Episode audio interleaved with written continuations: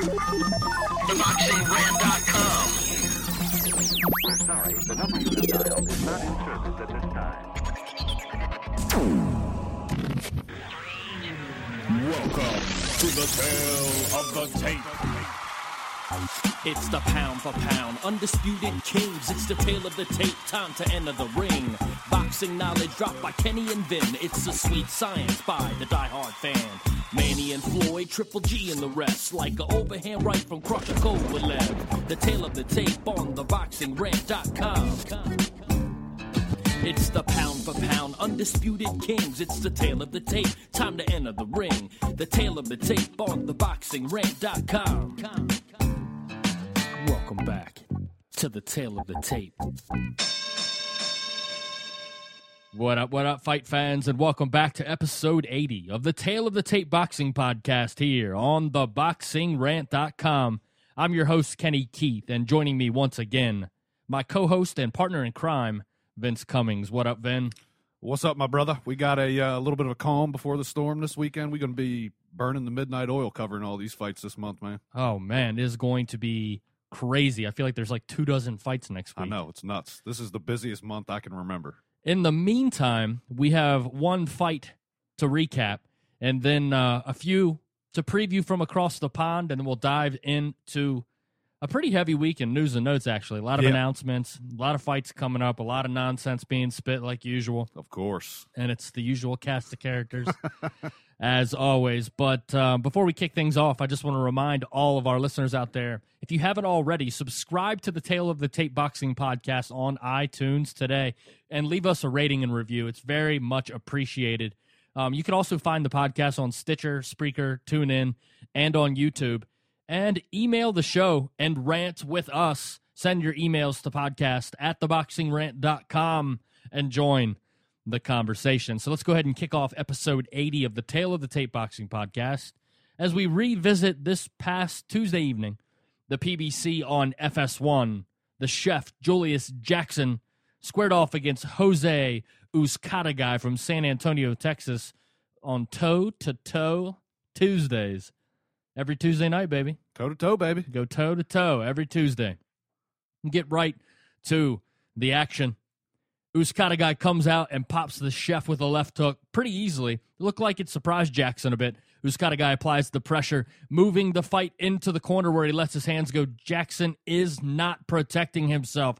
His hands are up in the air to the side and his chin pointed straight out. And Uzcategui decks Jackson with a heavy right hook that flattens the heavy favorite. Jackson's back up, backpedaling away from the charging Uzcategui. Jackson is in a very awkward and unprepared defensive posture, like he had no idea what to do. Finally, Uzcategui lands a hard left hook, dropping Jackson for the second time in the opening round.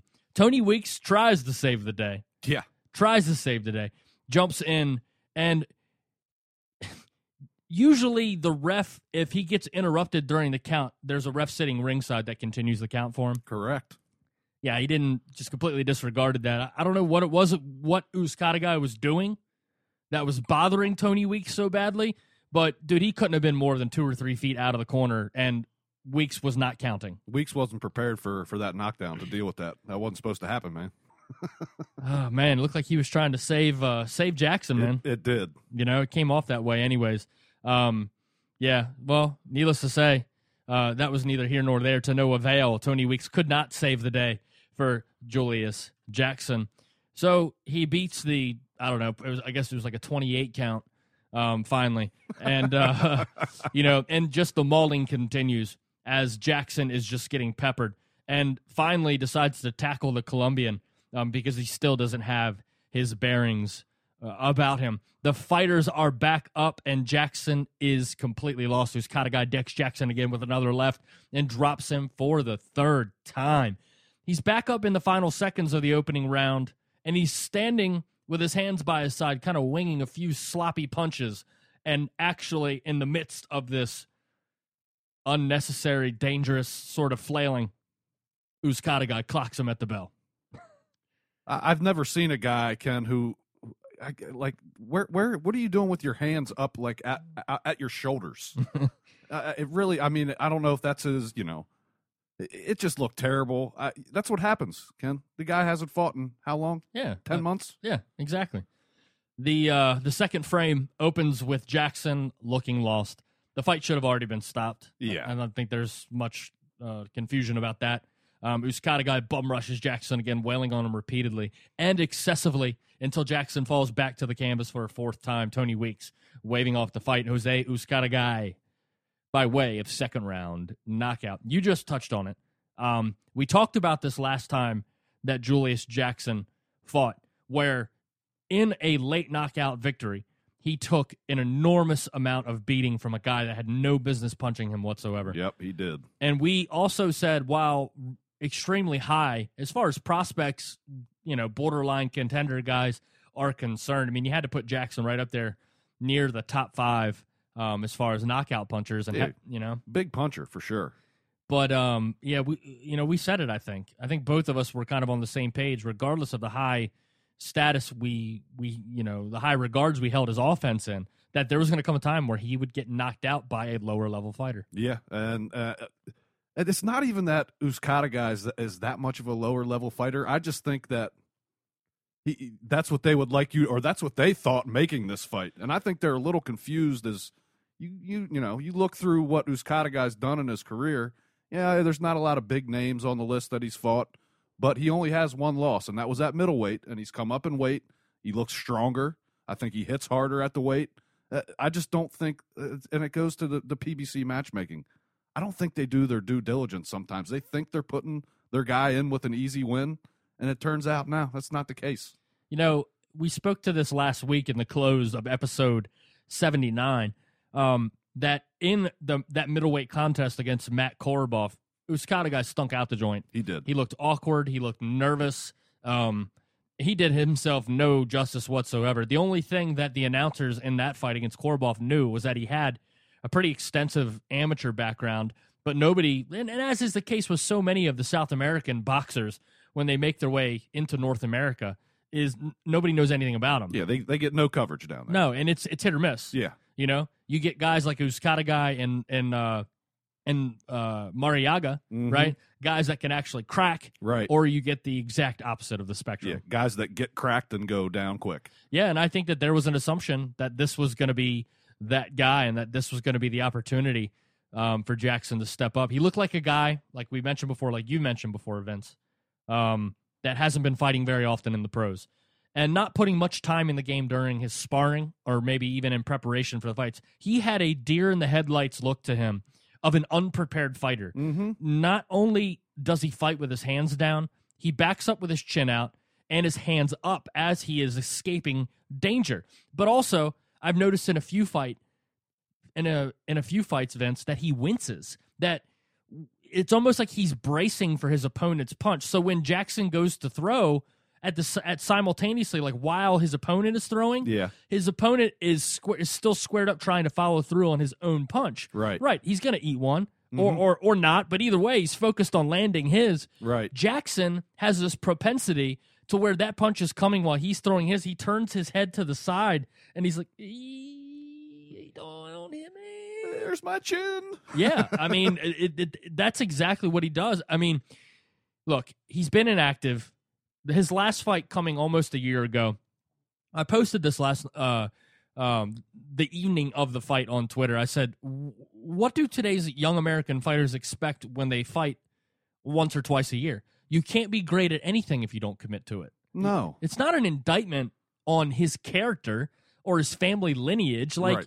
I don't that's I, I think it's great for boxing that there's a positive role model you know comes from a great family that people respect and consider to be nice people. The last thing that anybody wants is for nice uh, for a nice guy like Julius Jackson to get hurt because he's unprepared. Right. This is the, a business that must be taken seriously if you're a fighter, man. You can't, you cannot just fight. Uh, yeah, I'll fight a couple times a year.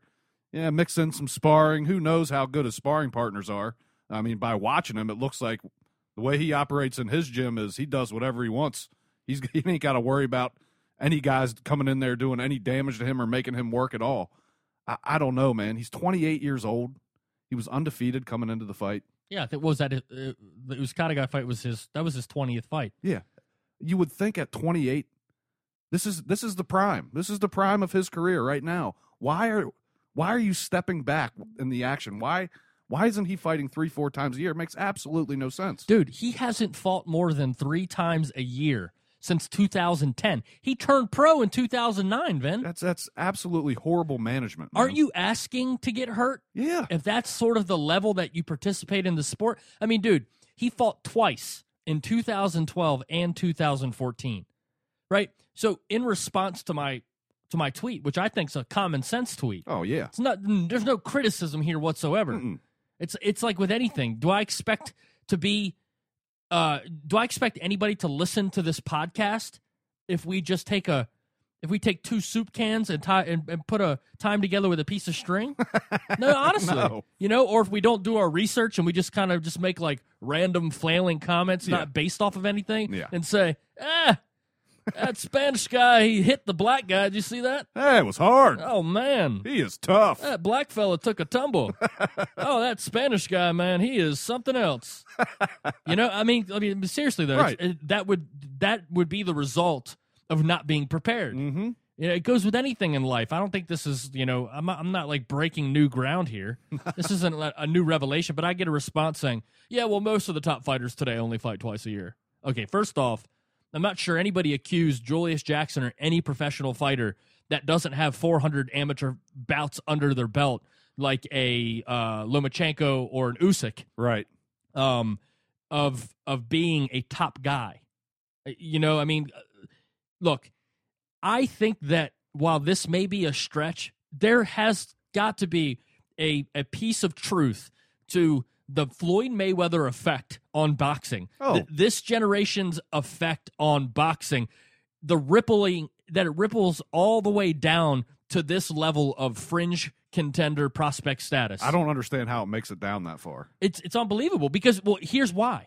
Because uh, you get a guy like Julius Jackson who is almost guaranteed that he's getting paid way more than a, a fight of this level, status, or attention by the public would warrant it. I'm sure. So if there is no, if there's nothing to work towards, if you're already given the top prize Right. and you have no goals to strive for, why do you need to fight more than twice a year? Uh, you're exactly right. You would think at this point in time in his career, there would be. I mean, they should have been. Where's the? Where are you building the momentum for this kid to make a run? To make a run at a belt? There is no nobody. He he has no. He's not able to build a fan base. He's not able to get acclimated to being hit in the face Yeah. more than once a year in a fight. Yeah. It just it it doesn't work that way, and I don't understand who who's who is advising these guys or who is managing these guys and, and letting them know that this is okay. Eh, It, it look, it it goes, Vince. It is a complete contradiction. It is a complete contradiction for the the owner of this company that staged this event to also be the advisor of the fighter. Of course, I, it, I There's a complete conflict of interest. You cannot honestly look out for the 100% best wishes and wills and health of a fighter and their future while you're the one who is staging the event. It's impossible. yeah, and, and on top of that, staging events all over the place every week, tons of fighters. Yeah. You can't pay enough attention and enough to the fighters that you need to be paying attention to. Uh, You can't just kind of just willy nilly throw guys around in fights like this and expect them to come out of it in good shape. What happens when you take a majority of a of a uh, when you take a a sport where the majority of the participants come from uh, more difficult circumstances, right? Mhm. And you throw a ton of money at, at them. There there is a, a much more likelihood when something you've never had before in your entire life that you can go out there and give about 50% of what historically the sport requires of you Right, right? And you will do pretty much anything to be able to support your family. right. You know what I mean? Mhm. Honestly and truthfully. Yeah. I'm not going to sit here and say that if if Al Haymon or or Bob Arum or or anybody, ESPN or anybody came knocking on the door and said, "Hey, we want to pick up your show and we're going to pay you, you know, $200,000 a year to do a daily show, a daily boxing podcast." Right. and that'll pretty much take care of you and your family for the rest of your life, and you'll get to do what you want to do that you're passionate about for the rest of your life. I'm- Mhm. I, look, man, my pride personally has has put me in a position where I've turned down or passed on or kind of messed up opportunities because of just you know not supporting the stance or the you know I feel differently about it. My Right. pride, I just you know won't swallow it. Right. But I can't sit here and say that, you know, okay, so if you're going to offer me that kind of money to do what I love for a living, yeah, you know what? I would probably, I don't know, like issue a statement saying, um, listen, I've said some, uh, some harsh criticisms about this organization in the past, Right. um, but we'll try to move forward, have with an honest presentation um, about the sport Mm-hmm. and hopefully eventually I'd probably get fired for for telling and revealing too much of the truth. Right. But in all honesty, my point in all of this is is that at some point in time, it can't just be all about the money, right? You can't just be you dangle carrots in front of people's faces and they get so enticed by the opportunity of being able to make a lot of money for a little bit of work. And in this kind of sport, you can seriously get injured. You know, I wanted to save this for a little bit later in the show, but it kind of goes to the comments of Peter Quillin this weekend at the uh, press conference for Jacobs versus Quillin. And Quillin basically saying, like, you don't ever hear anybody saying anything bad about Al Haymon. The reason why nobody wants to work with us on this side of the PBC fence is, because people don't want to negotiate with Haymon because they don't like him. Right. And he said, he, he's like, why would I go out there and, you know, try to get hurt when I can just, I can just take fights and make a ton of money. This is about my future. To me, boxing's a business. That's what he said. He just flat out said it. He came out and said it's all about the money for him. Get out of here, man. Get get away from the sport if that's the way you feel about it. I mean, I understand you want to make money, you want to get paid, you want to take care of your family, but don't do a disservice to the sport, man. Don't do that. It, there's there's way too much. There's uh, the rich history of this sport and the way that the greats are looked at from the past. You would never hear anything like that come out of their friggin' mouth, man. No. I mean, you would have been back in the day. They'd have been chastised for something like that. Now it's, eh, yeah, it's it's par for the course, man. But I mean, and that's just it. Like nobody is is is is sending that sort of reverence that you're talking about towards these guys. Nobody. The only people that are lifting them up or one another. They're all pumping sunshine equally up one another's asses. I know. you know, and they're getting paid well to do it. And money is priority. Money is priority.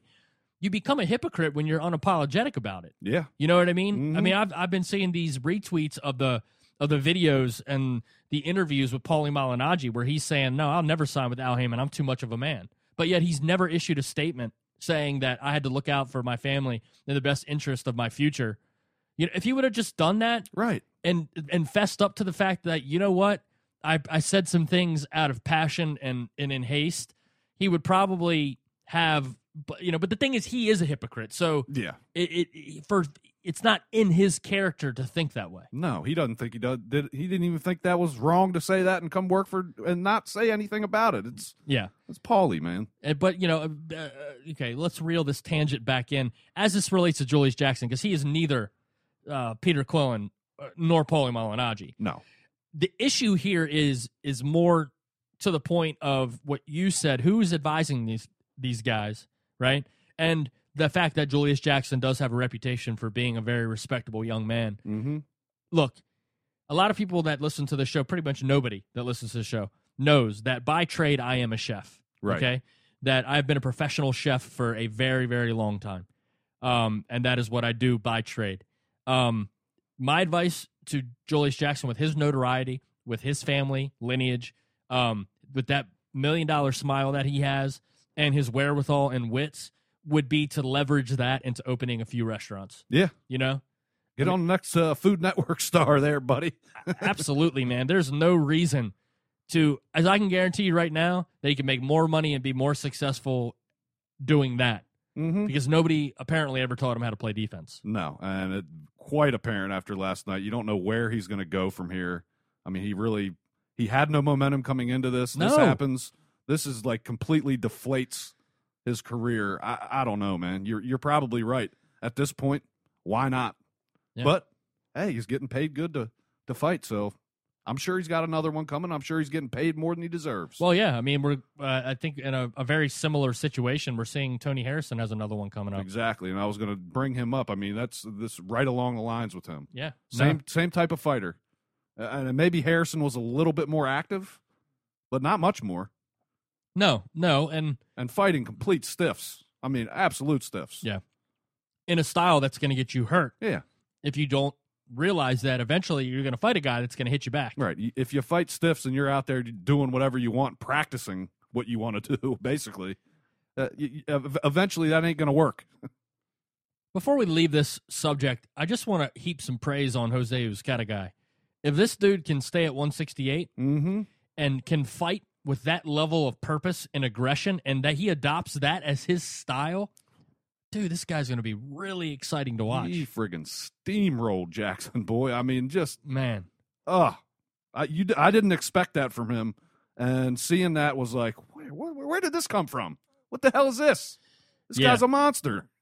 I mean, what do you like about his kind of guy's game? I mean, you think it's his size, his strength? I mean, I think coming up in weight definitely helped him out. I think he's at he's much stronger at 168 than he was at 160. And yeah, I mean, dude, he can he can punch. He can punch from anywhere, any angle. He can throw all punches. So yeah, he's a he's a threat. If he's got that if that power is legit, he is definitely a threat to any fighter he gets in the ring with. Yeah, I completely agree with you, man. Um, I I felt like I was watching a, a an absolutely 100% different fighter Mm-hmm. than what we saw in the ring against Matt Korobov last year. Hey, you, you had to do something. You couldn't come with that shit again, man. No, no, no, because you know he was fidgety, he was tentative, you know he was awkward, he was holding a lot, you know, and maybe it was the level of opponent he was stepping in the ring with, you know, Right. Because Korobov was highly, highly regarded amateur fighter. What, ha- what's happened to him, man? He's he's fighting on the undercard of Terrence Crawford. He's fighting Oh, that's right. He is. Yeah, Yeah, yeah, no- yeah, yeah. in a week and a half. Dude, a guy like Korobov, if that was a, a flash in the pan, we'll talk about, about him more next week. Mm-hmm. But a guy like Korobov with his skill level, if he's able to shake that Andy Lee knockout, I think Andy Lee would pretty much knock out 99% of, of middleweights if he, if he Yeah. catches them like Korobov got caught. Yeah, if he chins you, you're done. right. Um, if that was a flash in the pan kind of thing for Korobov, we haven't seen the last of him. No, no, very, very Highly, technically, yes. technically sound fighter, man. very highly skilled southpaw, and at that division, um, a very highly, highly skilled um, amateur pedigree, uh, powerful southpaw in the middleweight division. Yeah, he can do some damage. Yeah, absolutely, um, absolutely. All right, so that will do it from the action. Oh, real quick before we leave the action from toe to toe Tuesdays, Cowboy Carl. Cowboy Carl, who is this guy? I don't know, man. I mean, dude, like just just random white guy with flaming, flaming red hair. I mean, flaming red hair had the maybe like a fifty-one inch reach. I mean, T T Rex arms throwing these bombs, missing his opponent by uh, six to twelve inches on every single punch. Matched him against the lankiest, long-armed Latino fighter I think I've ever seen at that weight class, and you could just hear the pain in Paulie Malignaggi's voice trying to lend credit to this kid. Yeah, yeah, and on top of that fight, the the Vasquez Mendez fight. Oh my God, how ugly was that fight? Dude, don't even get me The started about Vasquez. God, well, that is the most savage. It's like, dude, you're not fight. This isn't. You can't just charge in and and and tackle somebody or try to and wrap them up. Just ugly, ugly fighting, man. Dude, seriously, he might be the I don't know, maybe like the the number one most sleep inducing uh fighter I think I've ever seen. It's just such a frustrating style to sit there and watch for ten Single rounds. isolated jabs. Yeah, He throws one jab and moves Mm. with nothing to follow, with no consequence, and just absolutely nothing on on on any of his punches, man. Ugh. I'm glad the judges got that right because you could have been confused in that fight that it was a little closer than it was because he was being aggressive, but Mendez was picking him off. Yeah, you're right. All right, let's move on, man. Let's get to this previews of this upcoming weekend. We have some action overseas around the globe, and then we head into a wildly busy weekend in advance of Golovkin versus Lemieux. Let's start off in Manchester, England. The WBO lightweight title is on the line. Terry Flanagan squaring off against one Diego, not Juan, one Yeah. Diego uh, Magdaleno. Terry Flanagan, aka Turbo, old Terry Turbo Sounds like a Disney character, man. character from the from the movie Cars. yeah. Um, all right, so Terry Flanagan, right? This is his first defense of this 135 pound belt. That uh, let's just be honest, Yeah. he. I don't think in modern boxing, anyways, the last few years, I don't think a um, uh, a fighter has acquired a belt under more just gifted, uh, gift wrapped circumstances than um, this belt that was vacated um, when Terrence Bud Crawford stepped up in weight and moved up to 140 pounds. His fight in July against Jose Zepeda, then. Jeez. I mean, they were literally dosey doing. Um, it, like they were still in the like the let's feel each other out stage of the fight. Um, when at the end of the second round, Zepeda could not get up off of his stool um, after separating his shoulder. And not only was Flanagan given the WBO 135 pound strap, but he was also he won it by way of devastating second round knockout. Jesus, man. uh, somebody needs to take a look at that. Yeah. The WBO needs to take a look at that and see if they can't figure that out. Yeah. That fight should have been a no contest, It, man. it definitely should have been. Come on, man. Two rounds. Give me a break. yeah, and they didn't even really do anything. Talk about some astonishing happenstance. All right, let's get to the fight, man. Okay, Diego Magdaleno, Flanagan, old Terry two times, or sorry, Terry Turbo, um, Flanagan. Flanagan's a very vanilla fighter, no pun intended. Oh my God. Yeah, I was gonna say there's just I mean, you want to like a cookie cutter boxer? Yeah, That's Terry Flanagan. yeah, he's uh for you know for the weight class he's tall. He's almost about he's almost five foot ten. Um, but man, for a guy that has such a, a unique height advantage in in this lower weight class, Mm-hmm. he does not exploit that advantage. Nope. I, I don't know what it is, but dude, he backs up way too much. He's always moving backwards. He lets the smaller fighters that he's in the ring with be the aggressor, and he tries to counterpunch, but he, there's no like, there's nothing to his sort of counterpunching style. No, he's a very, very just unimpressive vanilla fighter, like you said, and uh, he better watch out because Diego will walk you down. he will push you back. He's not going to be able to just pitter patter. Diego's going to come get him. Yeah, um, he's gonna have to do more than what he did against Jose Gonzalez. Yeah. okay? Uh, because Magdaleno didn't do much of anything in those opening rounds of that fight. No. Magdaleno has a reputation for taking large naps Yeah. during rounds. Well, he'll literally won't do much. He'll throw some feeler jabs out. Now, when he puts it all together and goes on the attack, he has not only the strength but the build to really force backwards. So, to kind of expand on what you said, you have here is Magdaleno and Flanagan's styles kind of match up for how they both want to fight. Right. So, who has the advantage? I couldn't tell you. I, I look. I, I expect Magdaleno to to be able to handle Flanagan, but you never know. Like you said, Magdaleno. Who knows if he's going to be sleeping for three rounds in this fight, sleepwalking in there. I, it, it's a tough one to call. It really is. Yeah, I don't know, man. I think honestly, look, I think Magdaleno is probably a more refined fighter. Mhm. I think he's I think he has more skills. And look, Flanagan kind of says it all, sort of the level of fighter that he's at. Sure, he's high level for a UK fighter. Of course. And we give UK fighters all the respect that they deserve. yeah. But when it comes to this guy, man, he, dude, he literally telegraphs every hook that he throws. Yeah. I've never seen a fighter. I've seen fighters telegraph their punches where they'll square their shoulders before they actually release the punch. So Right. it's like, okay, you're telling me that you're going to throw this punch, right? Mhm. But he literally takes a step out in front of his punch. He leads his punch with a step forward. He takes his step, and then the punch slowly loops behind the step. It's like, He's got to build up that power, Ken. does it have much power, man? No. And, and you know, you look at him; he looks like a big, strong guy. He does.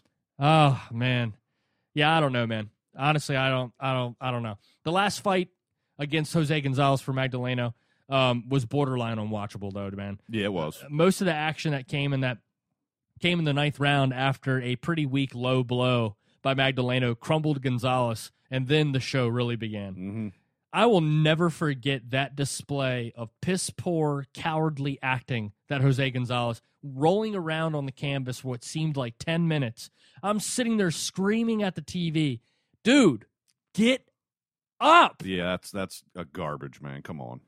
What's funny is he quit in, a, in his, in his, uh, um, Gonzalez quit in a, he actually got a title shot against Ricky Burns, and Gonzalez gave up. He was winning on the scorecards. He's up three rounds on every single scorecard against Ricky Burns Mm-hmm. and quits with a hand injury. Ray Mancini said in the first round of the Magdaleno Gonzalez fight, you know, he says, he's like, listen, guy got a hand injury and he's winning the fight and has a chance to win a major world title and quits.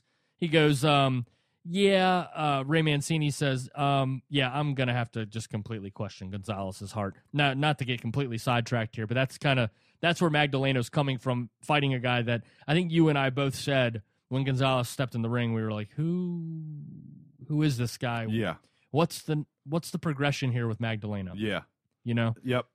This fight, Magdaleno and Flanagan, Vin could be very very difficult to watch. I I think it's gonna be, and I'm I'm, I'm kind of interested. Or it's kind of weird how this fight is the main event, the top of the card. I really, it, I I would think that that uh, Smith and uh, Thompson. Smith and Thompson would be there. I, it just seems like a better fight stylistically, and I, I I know there's more on the line in this fight, or there's just as much on the line in this fight as there is in the other fight.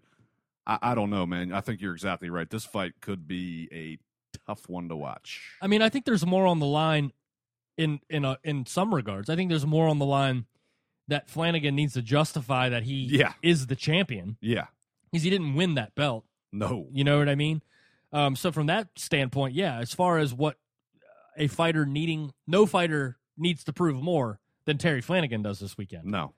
Um, my prediction for the fight is that Magdaleno is going to stop Flanagan late. I, I honestly, I think, I just think Flanagan's going to get completely exposed here. I, I that's what I have. I'm not I'm not going to say stoppage, but I think Magdaleno handles him pretty easy.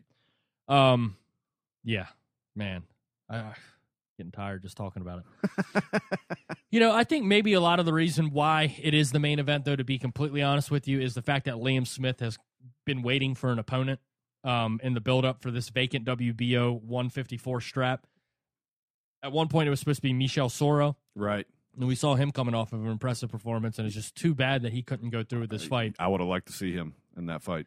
But just unbelievably, John Thompson finds himself vying for this strap. Mhm. And the path that he's taken coming off of a fight against Frank Galarza that made you think that Thompson was more suspect um, than he was, you know, prospect.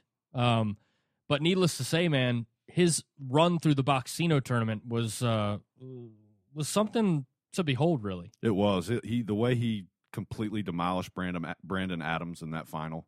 I mean, it uh, nobody expected it. Adams was the favorite coming in. He completely, completely just outclassed Brandon Adams big time in that fight. Yeah, they looked like they belonged. They were in two different weight classes too. Yeah. And I think we're going to see a little bit of that in this fight. Mhm. Liam Smith comes in at five foot nine. Thompson stands six foot one. Um, what are your thoughts on Liam Smith? Again, I mean, it's it's much along the lines of all the Smith fighters. They're they're real solid, man. They're they're solid fighters. Their their skill set's very good. He you know he fights behind the tight guard and he's got a nice jab and he you know. But there's nothing. There's like, Yeah. What, what do you bring that's special? Like, show me something special about you. And you kind of you, you're left going. Eh, I mean, the guy's good, yeah, but eh, Yeah, he's uh he's he's a good body puncher. yeah. I mean, it's definitely a family trait. mm-hmm. Um, he's tough. Yep. You know, he's he's he's rugged. You know, I mean, I I think being of the fighting Smiths, uh, it's Those guys that came out of the womb boxing, didn't they? Yeah, absolutely. I don't know, man. You know, Liam maybe the it's it's it's a coin flip, but he could possibly have the slowest hands of all the brothers. though. Yeah, I, I would agree with that. Um and dude, I don't know. I just think that Liam Smith is very very average. Yeah, I, yeah, I'm. I'm no right. disrespect to the kid. No, no, he he's his skill set is very average, and you know I don't know if John Thompson is is to be considered on his way to being you know a a top level fighter, but I know one thing: John Thompson sports one hell of a left jab, boy. Oh, I mean, absolutely. it's it's a beautiful, long, hard jab. It's not a it's not a get away from me jab. It's a I'm coming to get you jab. Yeah. I would say the only if if if I could give one critique about his jab, and it's not the actual punch itself that is is a, a double edged sword for uh, the lanky Thompson, is that he keeps his right hand very low, Yeah, very low while he's flicking that left jab out there. Mhm. And if somebody times that correctly, he's going to pay the price one day. He tends to stick his chin up a bit too when he's jabbing. yeah, I noticed that. you know um and you know does it become a problem when he's when he's throwing his power shots you know i've noticed that too and especially when he's sort of doing his his best jordan uh you know fade away throwing punches impression is that he has a tendency much like julius jackson as we saw on toe to toe tuesdays you know i i noticed this it was very evident in the frank galarza uh, Mhm. matchup, which was shocking, and and not only because Thompson was the favorite to win the fight, but the way that it ended. Like Thompson wins the first round, Yeah, it was. It looked like he was going to control the fight with his jab. slick, right? Yeah. slick. Um, and as soon as the bell rings to open the second, Galarza sprints forward, launches an overhand right, rocks Thompson. Then Galarza applies the heat to get him out of there, and Thompson's trying to fend off the onslaught, but he's flailing defensive punches, and he just stands there with his chin literally pointing to the sky, and Galarza's monster left hook Yeah. knocked him flat out. KTFO. Oh yeah, he was head first into the mat, arms folded up. He looked it looked bad, really bad. That's the type of knockout that can you know that can change a career. And I, uh, very surprising in that fight that, to have that happen. He was expected to win. Galarza's a tough guy too. Sure. I mean, he, obviously he proved it. He came out uh, the way he came out in that second round, man. That reminds you of David Lemieux the way he comes out. I mean, just uh, coming for the kill. Yeah, and and uh, I think it was uh, Steve Farhood, um, or one of the announcers doing that doing that ShoBox show said that it, you know I don't think it was as as, as much, um, you know, the fact that uh, an indictment against Thompson's ability level or an extreme praise of Galarza's Right. that it was more that Thompson just got completely caught off guard. Yeah, I'm, uh, who you don't normally see that in a fight. You don't see a guy charge out of the corner. Uh, yeah, uh, very very shocking. But look, Thompson recovered big time, boy. He did. And you know what I really like about him besides the jab is his purpose. You know, he's got purpose in the ring. Like Mhm. he's in there. You can tell that Galarza fight really refocused him. Yeah, He seems determined. Um, he seems so unbelievably focused. And if as long as he's able to protect himself defensively, because he gets a little loose, a little sloppy with his hands, he did. He does. I, I noticed that in the Adams fight too. Even though he knocked, ended up knocking him out, he was there to be to be touched up. His just not. You got to move your head a little bit, man. Every once in a while, a little head movement ain't gonna hurt you. No. Um, you know what, man? Honestly, I think that this fight could look like a poor man's version of Andre Ward versus Liam Smith's big brother. it You know, really could. Kind of yeah. just a, a plotting punching bag there to be hit. Now, Yeah. I, I know Liam Smith, like you mentioned in the open of this preview, um, he does fight out that the really tight high guard. Mm-hmm. Um, he does like to come forward though. Yeah, As long as Thompson can protect his chin, um, I actually like Thompson to win this fight. yeah. I like Thompson to win a decision. I like him like him to win it by you know, four or five rounds, easy decision. Yeah. Um, I look for Thompson to shock the world here. Oh yeah. Yeah, ride that momentum. Hey, I, I hope he does. I, I, that'd be great for the kid. Does he come in with the mohawk? I want to see the mohawk again. No, he'll definitely have a at least a couple custom custom paintings Yeah, um, to be escorted out with. Whatever he sees, uh, his inspiration coming into the fight. His That's corner, cool, man. Be walking out his art gallery out to the out to the ring. I, di- I dig that. Yeah, dude, and you know what? He's actually an awesome interview too, man. Yeah, he seems like a really really good kid. Yeah, he's a sharp dude. All right, uh, last fight to preview. We'll get to some news and notes. Jorge Linares versus Ivan Cano for the WBC lightweight championship. Now, Cano is ranked number ten by the WBC. Um, so we he is you know this isn't going to be a walk in the park for Linares, but No. Linares is coming off of a war, man. He is, he is, and Linares can go down at any point. We know that. I mean, that's his career. Just look back at it. He goes down all the time. He's got three KO losses hmm and goes down in fights that he wins. And Cano is not a slouch, man. I mean, he's he lacks what it takes to be a, a, a serious, serious contender. But at but for not not for a second should Linares be going into this fight thinking, I got this in the bag. There, there's going to be no problems here because Cano is tough and he can he can box. He's not a, necessarily an aggressive aggressive fighter, but he can box. He can jab. He can punch. He can throw punches with both hands. He's got decent power, and it's Linares, man. Anything can happen in a fight with this guy. Yeah, no, you're exactly right, man. Um, I have a feeling though that this is going to go very similarly to um Cano's loss to Dierry Jean. Mm-hmm. You know, where it's just going to be like overtime because Grinded Li- down. is there a more precise puncher than Linares in boxing? Mm, I, I don't think so. I, I really don't. Gosh, man, if Linares had a chin and didn't go down so often, um, he he would probably be he would probably gain consideration um, for at least being a you know considered a top twenty, top twenty five fighter in the world. Oh, I, I I wouldn't argue that for a second. I think his skill level puts him there. Mm-hmm. Um, because man, he's an accurate puncher. His punches do not graze; like they don't slide off. When he hits you, he hits you on the button. Yeah, he squares squares them punches up on you. Um. So, what do you like for the result for Linares versus Cano? You th- I, I like just what you said. I think it's going to be a late stoppage. I think he's going to grind Cano down, and I think he gets a stoppage nine, ten, somewhere in there. Yeah, I think that's you know this is exactly what Linares does at this. He's, his his old man strength is in full effect. I mean, Cano is tough. Cano's got got whiskers, boy. So it's it's not going to be easy to, to finish him off. I don't, I don't think Cano has ever been down in his career, if I remember correctly. I, I'm almost positive. Was the the the Dierry Jean knockout? He got stopped on his feet. Yeah, uh, yeah, it was a ref stoppage. Yeah, you're right. It was okay. I, I didn't. I wrote down here that it was a TKO 11, but I didn't put down the means of which um that it ended. Mm-hmm. But uh yeah, man, you know, honestly, I just I hope Linares can get through this unscathed because I would love to see a rematch of uh um against uh, Kevin Mitchell, man. Yeah, that was that was a fun fight, boy. One of my favorite fights of the year for sure. But man, there's some you know there's some 135 pounders uh, on the rise. I mean, Rances Barthelemy recently just moved up in weight, and he's actually they just announced it um, that Barthelemy and Denis Shafikov are gonna are gonna do the deal. That that could be a decent fight. Barthelemy has gotten a little bit better from his snoozer performance. I think it was a two fights ago. Oh gosh, man. Yeah, I don't know. Barthelemy's one of those guys, man. When he fights the lower level competition, dude, he just oh man. He gets a lot of respect in the uh, amongst insiders in boxing. He does. Yeah, and like you said, it's a weak division, man. I mean, Miguel Vasquez has no business being in the top ten. I we like my talked boy. about that before, man. I like my boy Zlati Zlaticanin. Yeah, Yeah, he's a tough tough boy, man. What about uh, what about your boy? Um, um, yeah, I don't know. I don't know. I don't even know half these guys' names. to be completely Right. Uh, no, your boy Mickey Bey. How about him?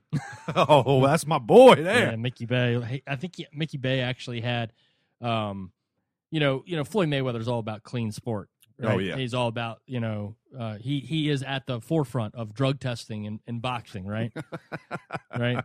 He's so much so he's so much so about clean sport that he actually has three or four guys in his stable that have uh, have tested positive for steroids time and time again. Did you know Mickey? No Bey, way. Mickey Bey has the highest registered testosterone ratio in the history of like registered testosterone to epitestosterone ratios. It was like 45 to 1. in in Nevada or in No, America? ever. Ever? Yeah, like ever like tested by like drug testing organizations. I think state to state it's different. Like some of them are 3 to 1, some of them are I, I think Vegas may even be uh, and feel free to email the show anybody and and correct me if I'm wrong. But I think Nevada is like even more uh, lenient, like as high as 6 to 1. Oh yeah. and Uh, he, he had 45 to 1 jeez, what did you take a shot six hours before you got tested? yeah well you know what's funny too is man just to you know real quick before we move on um you know like typically like the average human has like a certain ratio like somewhere around like three to one like and the reason why nevada has theirs even higher is because of the fact that you know elite athletes have a tendency to have more testosterone Right. in their bodies than a regular human being does Mm-hmm. For some strange reason, though, Floyd Mayweather's is the exact opposite. It's so low. It's like I think it, like one of his last readings was like point something, like a fraction to one. It was lower than that of like a fourteen year old girl. What are those IVs doing, Ken? Hmm, di- sounds like it's diluting the product to me. but let's not sit here and pretend to know, like, like you know, pretend that we're experts on the on, Right. on the subject matter. But I don't think it takes an expert to uh to kind of That's uh, black and white right there, my friend. Vince. Hey, whoa, this is whoa. an equal opportunity show. Okay, equal opportunity. Um, speaking of uh of equal um opportunities, um, Sergey Kovalev will give an opportunity to one Andre Ward. It seems like coming down the road, and has now the November twenty eighth fight in Russia that we have been hearing so much about. Kovalev spending a lot of time in Russia recently. Um, is now going to be postponed because because apparently Andre Ward's people at Roc Nation are trying to finalize a three fight deal that would have an enormous impact on the future of one Crusher Kovalev. So I guess we'll know if Crusher versus Ward is good to go in 2016 when and if Ward signs his deal with HBO. Uh, you know what I hope happen. I hope doesn't happen from this is Kovalev ends up chasing a fight that's further down the road and he becomes inactive. Uh, he's still. He, I don't think there's anything that's going to make him. You know, a, a eight month or a year break is not going to ruin him as a fighter. But I don't. I'd hate to see him just kind of chasing the Ward fight. No, I don't think that that can happen with this. Yeah. I, I don't think that that's how this works. Um, Kovalev's deal is is that he'll have two fights no matter what. Right. He's going to fight twice before the Ward fight, so the Ward fight would be his third fight of the year. Okay. Okay. Yeah. I, I thought they. I, what, what I read, I thought it was going to be an early 2016 fight or somewhat early 2016. No, it's actually uh, um, that the fight would be late in 2016 for Okay. for a, uh, for a pay per view. I mean, it'd be impossible to have it early because Andre Ward doesn't even have another fight scheduled. There's like nothing on the horizon. Like this is the most the most we've heard about Andre Ward's future in boxing is coming out of stories about Sergey Kovalev. Yeah, that's that's nuts, man. You know what I mean? No, I don't think there's any intention by by if there's anything that the Kovalev camp has shown us is that they do value staying active. Yeah, Andre Ward values his ego, right? he's got nothing left to prove, Ken. Yeah. Okay. Yeah. He Uh, won the Super Six, man. That's that's good enough. dude. I was the freaking captain of the 1998 state championship Maryland state championship baseball team, dude. I well, can, you're good. You're I'm set. good. I'm done. Yeah, Drop the mic. I'm out of here. See you guys later. you know who who gives a shit? right. Gosh, who cares? The only thing I care about that damn Super Six is I'd love to get my Super Six poster that I just had printed. I'd love to get it autographed by all the participants. Yeah, there you go. You know? That's about as good as it gets there, huh? Yeah. I hate talking about Andre Ward, man. I really do. No, but uh yeah, I think it's I think it's great. So if if if Andre Ward does sign the deal with HBO, we can look forward to part of that. Uh, the contingency plan was is that listen, we're not signing a deal with your boring ass unless you guarantee a fight at the end of the year with Sergey Kovalev. Yeah. So uh, fingers crossed there, but we should know something sooner than later because I think part of that contingency is that it's a three fight deal with Andre Ward. That the first fight would be on the undercard of Cotto Canelo as the co-feature. Then he would have one more fight in 2016, and the third fight of that three fight deal would be against Kovalev in a pay per view. I think he's he's having to swallow his pride in a lot of these meetings, and and you know, you're going to be on an undercard now, Andre. I thought I thought you were the man. You're the A side. No. You know, he doesn't realize, man, uh, his his ego has clouded him. And then when you have somebody in your corner, when your direct number one advisor is arguably the most delusional trainer in boxing. That dude is lost in translation, isn't he? Oh my gosh, you have a one-two combination of these guys. I mean, there's no like he doesn't have a voice of reason to tell him to put him in check and be like, Andre, like, dude, come on, man Yeah. dude I, I recently worked for a boss that had this had this employee around this lady around that used to just that would fluff him in front of people in public. It was the most embarrassing thing ever. Ah, and this guy would just eat it up man. He loved it. He was like keep showering me with ridiculous praise. Oh it's just absolutely embarrassing. Yeah, and i guarantee that's the same relationship that these 2 have. Mhm. uh, dude, you know what, man? Look, Andre Ward has he, swallow his pride or not. He, he's his legacy is going to be completely showered in in what ifs. I don't Yep. care what he accomplished before. You have to fight to stay relevant. Mm-hmm. I don't care what the PBC is doing with this twice a year model will overpay you. Guess what? They're all more exposure, more money has actually made many of these guys less relevant. Hmm. Go figure, Vin. Yeah. Go figure. Um, making a return to the ring on Halloween, your boy, Felix Verdejo. Can't wait. Um, Verdejo will headline an Unimas uh, solo boxeo brought to you by Tecate. No opponent yet. Jocelyn, uh, Jos, uh, Jose Nilson dos Santos. Did I get it? I think you got it. I don't know if it's right though because he's Brazilian, so it may be with a, more of a, a, a Portuguese accent.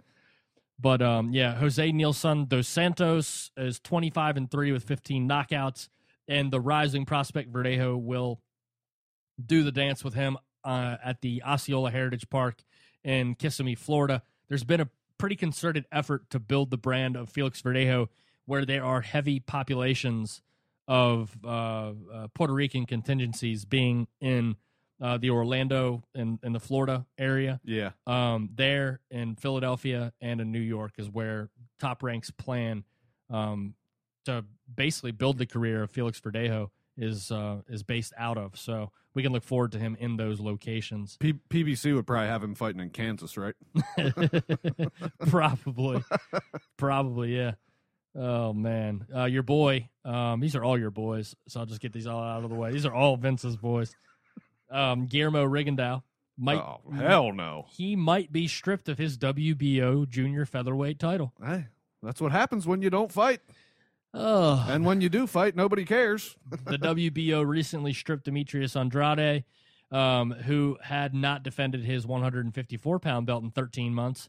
So Rigo and Caribe Promotions were sent a letter by the very same organization that did the very same thing um, to uh, Demetrius Andrade and asked Rigo to show cause why he should not be stripped. Rigo now has 10 days to show this cause why he should not be stripped or it will be declared vacant. Under the WBO rules, if the champion fails to defend his title within a nine month period, he shall be stripped.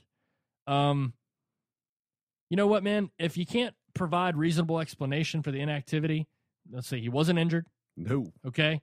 Um, and actually, the truth be told is, is that he's turned down multiple fights, multiple career high paydays. He's going to get stripped. What is he doing with his career? Does he realize how, how much respect he gets from insiders? And nobody likes him as a person, but why would you why would you sit on that? People think you're the best fighter in the world. That's why. That's why he thinks that he is entitled to things that other people are not. Be- he he has the same mentality that Andre Ward has. Uh, I don't get it. You're not a star, dude. Nobody knows you outside of the sport. He's held that WBO belt since beating Nonito Donaire in 2013, so 30 months ago. And defended it once. He's defended it three times. Three times. Okay. Um, and let's see, the last time he defended it was almost a year ago. Okay. Um, when he fought an unknown Hisashi Amagasa, who decked Rigondeaux twice in that fight, Yeah. dropped him twice. Um, so it looks like he's going to be stripped. He's not going to be able to show proof of cause. He doesn't have anything on the horizon because he thinks that he deserves, you know, to uh, headline a pay per view where he doesn't even have to fight anybody. so, um, but the WBO will more than likely have the number one and number two rated fighters in their uh, in their universe um, square off against one another. And if I if my memory serves me correctly, the most recent uh, ratings at 122 pounds has Cesar Juarez and Nonito Donaire. So it looks like Donaire may get another crack at that belt. Hey, good for him, man. He's he's had a nice little comeback. Yeah, he stayed active. Yeah. What do you know? Wow. Hey. Whoa, good things will happen if you actually show up to work. Unbelievable. All right. Um, a fight that last year at the beginning of 2014, you and I talked on on many early episodes of the Tale of the Tape about a potential clash between Keith Thurman and Sean Porter. Mm-hmm. We were really excited. I think everybody in boxing was really excited about Hell this. yeah. Um, they were the two top welterweight up and comers. Yep. Um, So it looks like December 12th, the fight's going to happen. I, dude, I can't wait. I, I'm I'm psyched for that fight. Possibly, it looks like right now the venue is going to be in San Antonio. I, I don't- you know, that's a that's a bit of a fight town. I don't know if those guys draw in that town. Yeah, I don't, I'm not sure that they. I'm not sure how well uh, black fighters have done in San Antonio on their as the headliners. I'm surprised it's not it's not on the West Coast somewhere, L.A. or uh, uh, I mean, or maybe in you know in in Ohio or uh, you know in Tampa, Right. Like, in one of their hometowns, you'd be Yeah. gu- guaranteed a sellout crowd. mm-hmm. I mean, San Antonio is great if there's a Mexican on the bill. yeah, it's a hell of a fight town. Yeah, absolutely. Um, but we'll see. I mean, they're both draws in their own right. So I mean, I I think you put them together, um, and you don't uh, outkick your coverage. Yeah, You know, I think they could definitely sell out a 15, 17,000 seat arena. So ESPN. Okay, check this out. Dan Rafael reports that the fight's going to take place on Showtime. mm-hmm. Okay, okay. Then PBC publicist Jake Donovan contradicts that and says that no, the fight's actually going to take place on NBC or ESPN. Uh, I'm a little confused here. Do you find it a little strange that Dan Rafael wouldn't know that his network is in the running for the fight? yeah. uh, He's being told by outside people that his his network is is putting a fight on. But my question is: Is Jake Donovan on the outside? He's been an uh, unofficial score ringside for the PBC, and he handles all their press releases, and he handles all of the the uh, the doctoring of the numbers for them. He's a fluffer. Oh yeah, sixty percent sold out, sold out. Then Why do people do that, man? I don't, I don't understand.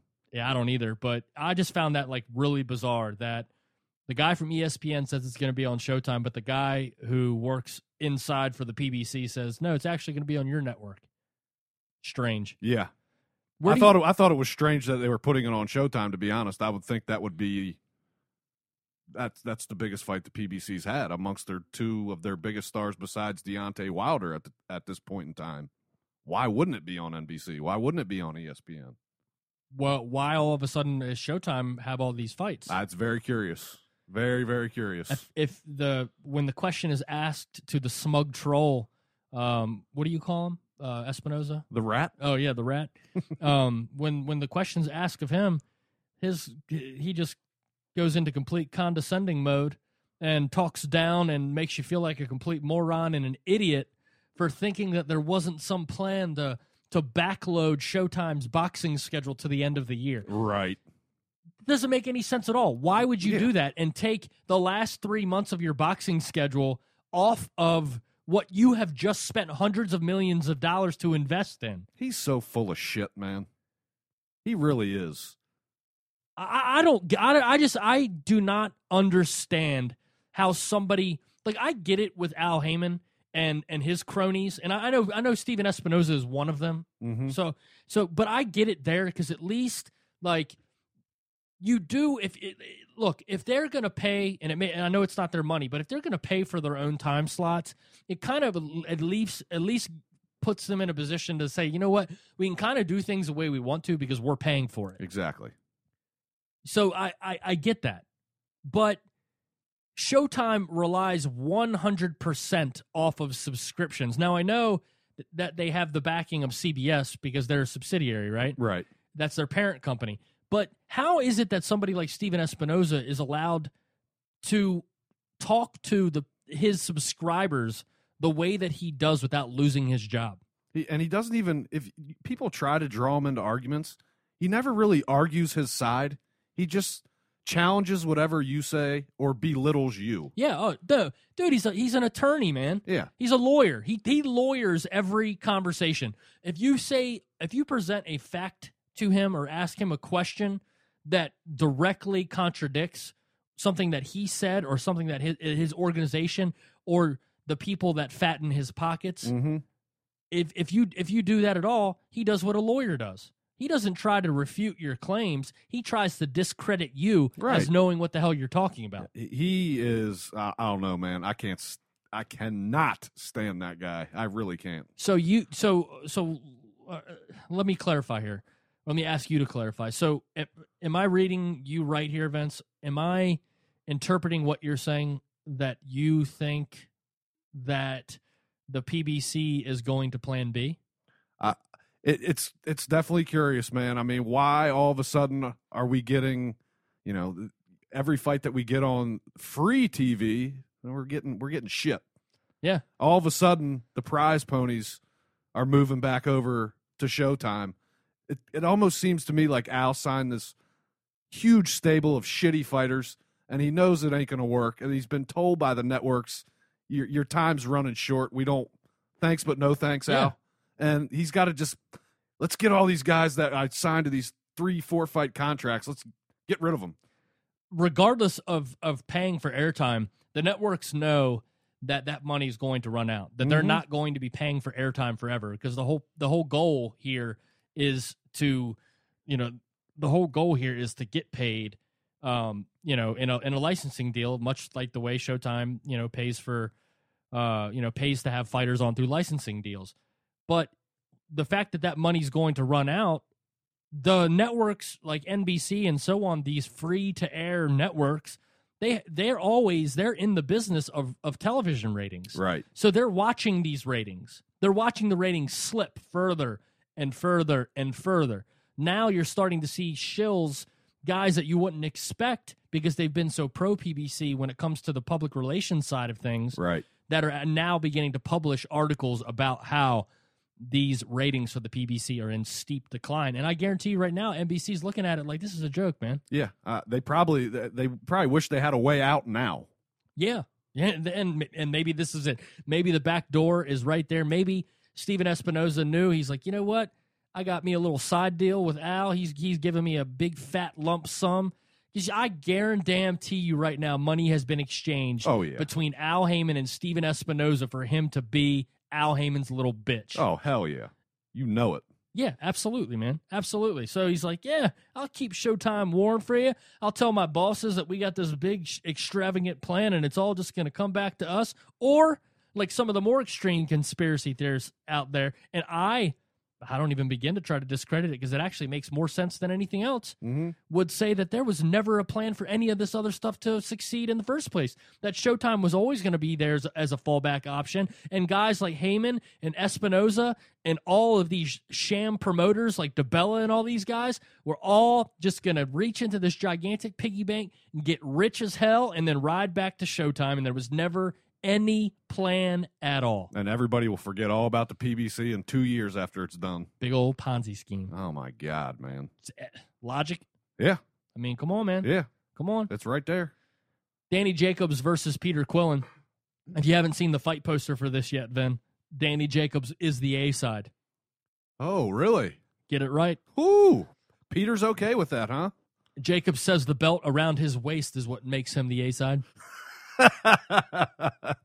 The battle for the Brooklyn belt. Did you see a picture of that thing? I did. Looks like one of those fantasy football belts that you can buy for like 45 bucks online.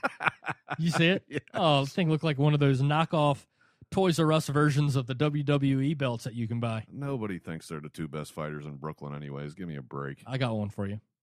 Tell me what you think about this. At the press conference, Quillin and Jacobs were both asked about potential fights with Triple G.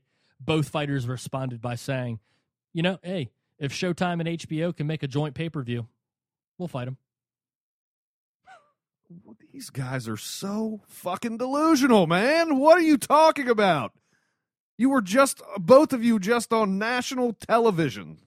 You didn't even get a million friggin' viewers. It's free.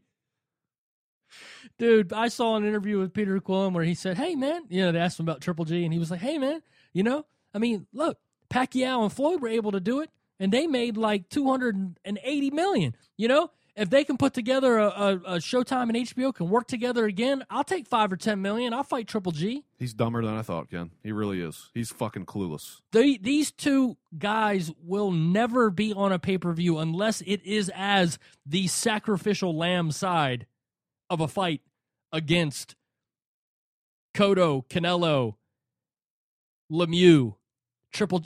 Are you kidding me? If- Yeah. we'll make it if Showtime and HBO can, if they can get back together and do another pay per view. Yeah, this dude. Showtime and HBO have gotten together for two fights Lewis Tyson, Mayweather Pacquiao.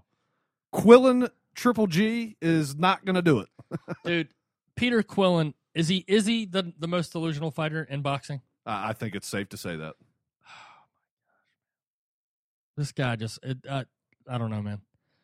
I I don't even know how that even comes up. Like that just it lends 100% pure stupidity. If I'm if I'm sitting there and listening to that and holding a mic in his face or at, at a press conference and he's making how is somebody not laughing his face? That's what should have happened. Yeah, man. Uh, it's a total joke, dude. Oh, it's an absolute joke. Um, when you take all these interviews from the from the PBC's top fighters, and there's like this, there, there's there, you know, there's a common theme to all of them. The number one priority is to get paid, Mm-hmm. right? So all the delusional side so sideshow circus stuff that comes along with it, they don't even hear themselves when they say it. You know what I mean? They make it very clear that they do not want to go after the biggest challenge. They don't want to test themselves. They don't want to risk the easiest paydays. Jacobs versus Quillin fight is going to overpay both of these guys as they compete for this meaningless plastic battle of Brooklyn belt.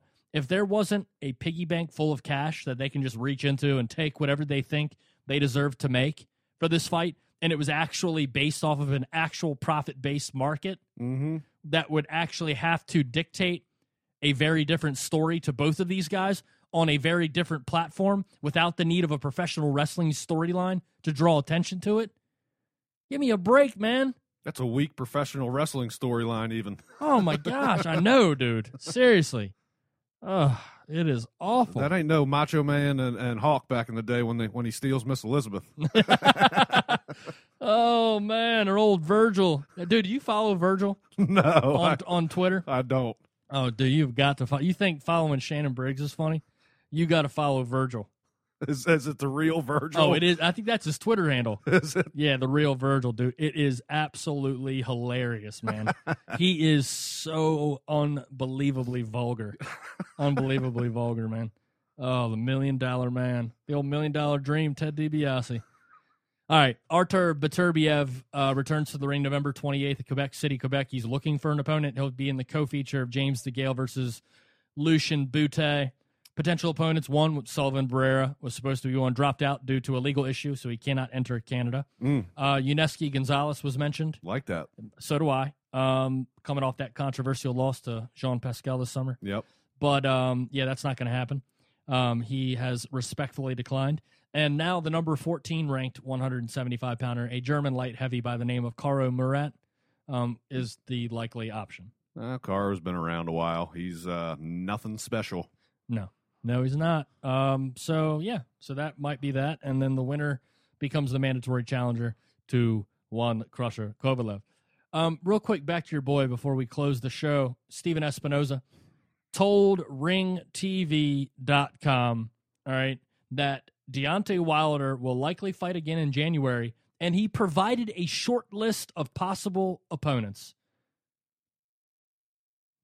The WBC has Alexander Povetkin. How many times have they said that he is the mandatory challenger? Why is there a short list? How can there be a short list of opponents, Vince? I, I, don't. This is one of the things I. There's no explanation for it. I don't, I don't understand what the hell's going on here. How is this guy allowed to just skate fighting the best and hold your belt, WBC? So, so okay, we we speculated that that was what they're trying to do here. That mm. they're laying the groundwork for the for the inevitable avoidance of a real fight, right? Well, they So- they want a piece of if their vision is, what if Wilder Klitschko happens? We want a piece of that pie, and we're going to let them keep it until it does. Yeah, right. According to the Wilder side, there's many rumors that had suggested a fight against Bryant Jennings. Then Gary Shaw comes out today and says, um, "Yeah, uh, Wilder's team told me that he is not even considering Bryant Jennings for a fight." And no wonder. Yeah, but they're name dropping. I know. They're name dropping because that is enough for a contingency of fans that they are targeting. They've already said they're going after Mayweather's fan base. Right. So to be able to gain props with Mayweather's fan base, all you have to do is have a flashy move. All you have to do is flash style over substance. All you have to do is talk about it. Yeah, well, he said he wanted to fight him. What? Yeah. What What's that mean? There's, I mean, when I first heard that, And and and the quote was that you know it was it was likely that that was the fight that was on the horizon. I'm th- thinking to myself, I'm like, there is no way that Deontay Wilder is stepping in the ring with Bryant Jennings. Bryant Jennings would ice him out, boy. You think so? I I know so. How about that? You know so. um, from uh, so so this is quoting uh your your boy Stephen Espinoza. Um, from conversations with his team, my understanding is that Deontay would like to continue to stay as active as he has. Okay, so we've already heard Wilder's manager use the same exact line. Yep. Okay, so they're, they they've already they've already emailed it out to everybody involved um, to to repeat the same thing over and over again. So there's another clue to the fact that this is being set up for a letdown. Mm-hmm. So we're looking to have him back in January, very likely on a sh- on a, on Showtime in a step up fight. How does the champion have a step up fight? That's the most ridiculous statement I've ever heard. I mean, we're hearing comments from these from these handlers, from Lou DiBella, from from Stephen Espinoza, that uh, we heard Lou DiBella say learning fight. That that was a learning fight for for for Wilder. Champ's learning these days. And now we've heard St- Stephen Espinoza that the champion, I've never heard that used before. The champion will have a step up fight. Isn't he already the champion? He's on top of the mountain. How's he stepping up? He's the undisputed heavyweight champion. oh man, where where's he stepping up to? It's the most ridiculous statement I've ever heard, man. Vince, this I I don't even know, man. Like this is like got my brain spinning into mush having to read this crap. I, it was such a calm episode, you know, such a just uh, relax, calm before the storm. Gonna, you know, gonna get ready for you know for the week that lay ahead, and boxing's gonna take off and close the year, and then of course Surprise, motherfucker. just right on cue. You had to bring the rat up, didn't you? Ugh, the rat. Ugh. You throw the rat and Wilder in the same show, boy. You got you got some heat. the rat. Oh, that's the best name ever. It's so perfect for him too. I mean, that's that's what I envision when I see him sitting ringside. I'm like, look at that little rat. Yeah, look, at dude. j- he- he- All he needs is like some some whiskers sticking out. Give him a block of Sargento cheese and Oh man, uh, oh perfect. Uh, you know, and and and you know what Stephen Espinoza's response to that be? Sargento cheese. I don't eat that. sh- I don't eat that. that low life stuff. You talk about Sargento cheese. oh man, uh, step up fight. So this step up fight could. Here's the here's the short list, right? It could be Vyacheslav Glazkov to Jennings to Tony Thompson. Could be any one of them. He wants to continue the momentum that he's built from being as active as he moves toward the ultimate goal, which is eventually Vladimir Klitschko next year.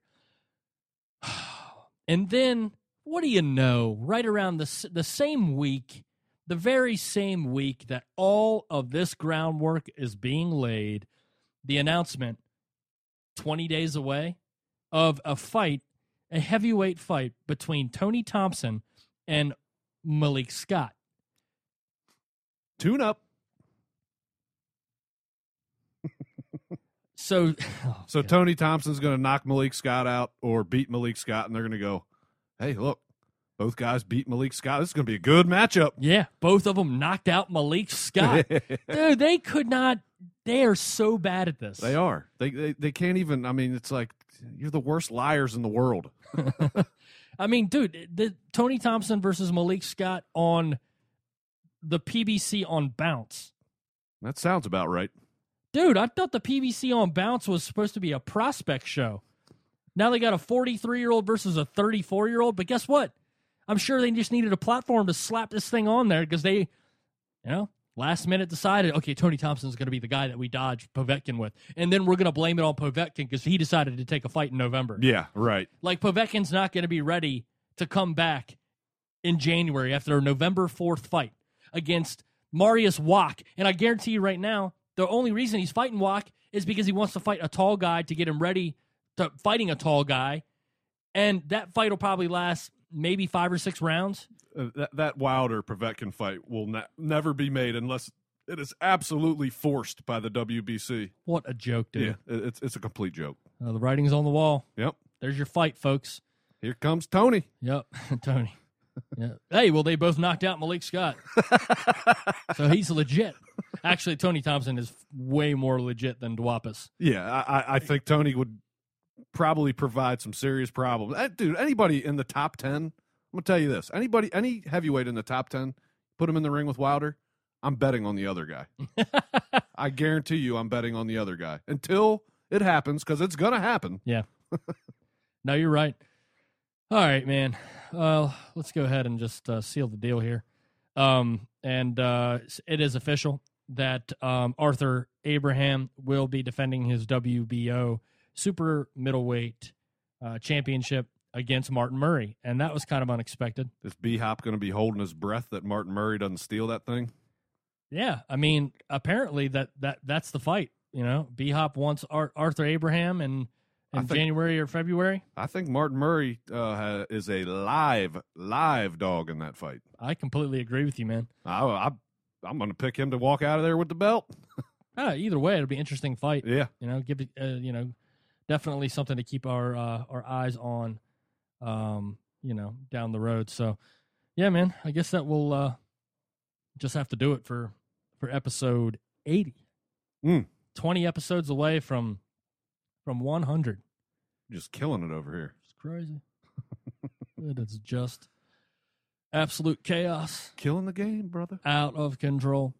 Um, yeah, we'll be back uh, for episode 81 as we will preview the PBC on FS1 Toe to Toe Tuesdays returns. Gerald Washington squares off against Amir Mansour. It should be a good heavyweight Yeah. uh, action fight right there. Um, and then on Wednesday, we get a PBC on ESPN show. Lee Selby squares off against Fernando Montiel. Devon Alexander versus Aaron Martinez and Ivan Redkach returns to action on that Wednesday card. And then one of the most highly regarded prospects in all of boxing, Joseph Parker, returns on Thursday in New Zealand. He is staying highly active. Yeah. Much like Anthony Joshua, his next fight is already scheduled. That's smart, man. Yeah, and uh, man, I tell you what, Jo- Joseph Parker, uh, keep your eyes out um, for that man right there. So there's a lot coming up here um, in the boxing rant family of boxing blabber, boxing banter uh, coming down the road. A um, a new episode of the boxing rant will be coming your way here in a few days with special guest Michael Montero from Montero on boxing, and also special guest um, in the lead up to his fight, a uh, an eliminator on the undercard, but it is t- the fight will be televised. Um, Tureano Johnson will join me um, for a special interview in the lead up to his fight with Eamonn O'Kane um, as we look forward to Golovkin versus Lemieux. And um, That should that should be a good interview there, man. yeah, I'm looking forward to it. That should be a good one indeed. So look out for a new episode of the Boxing Rant with uh, Montero on boxing and Tureano Johnson joining me.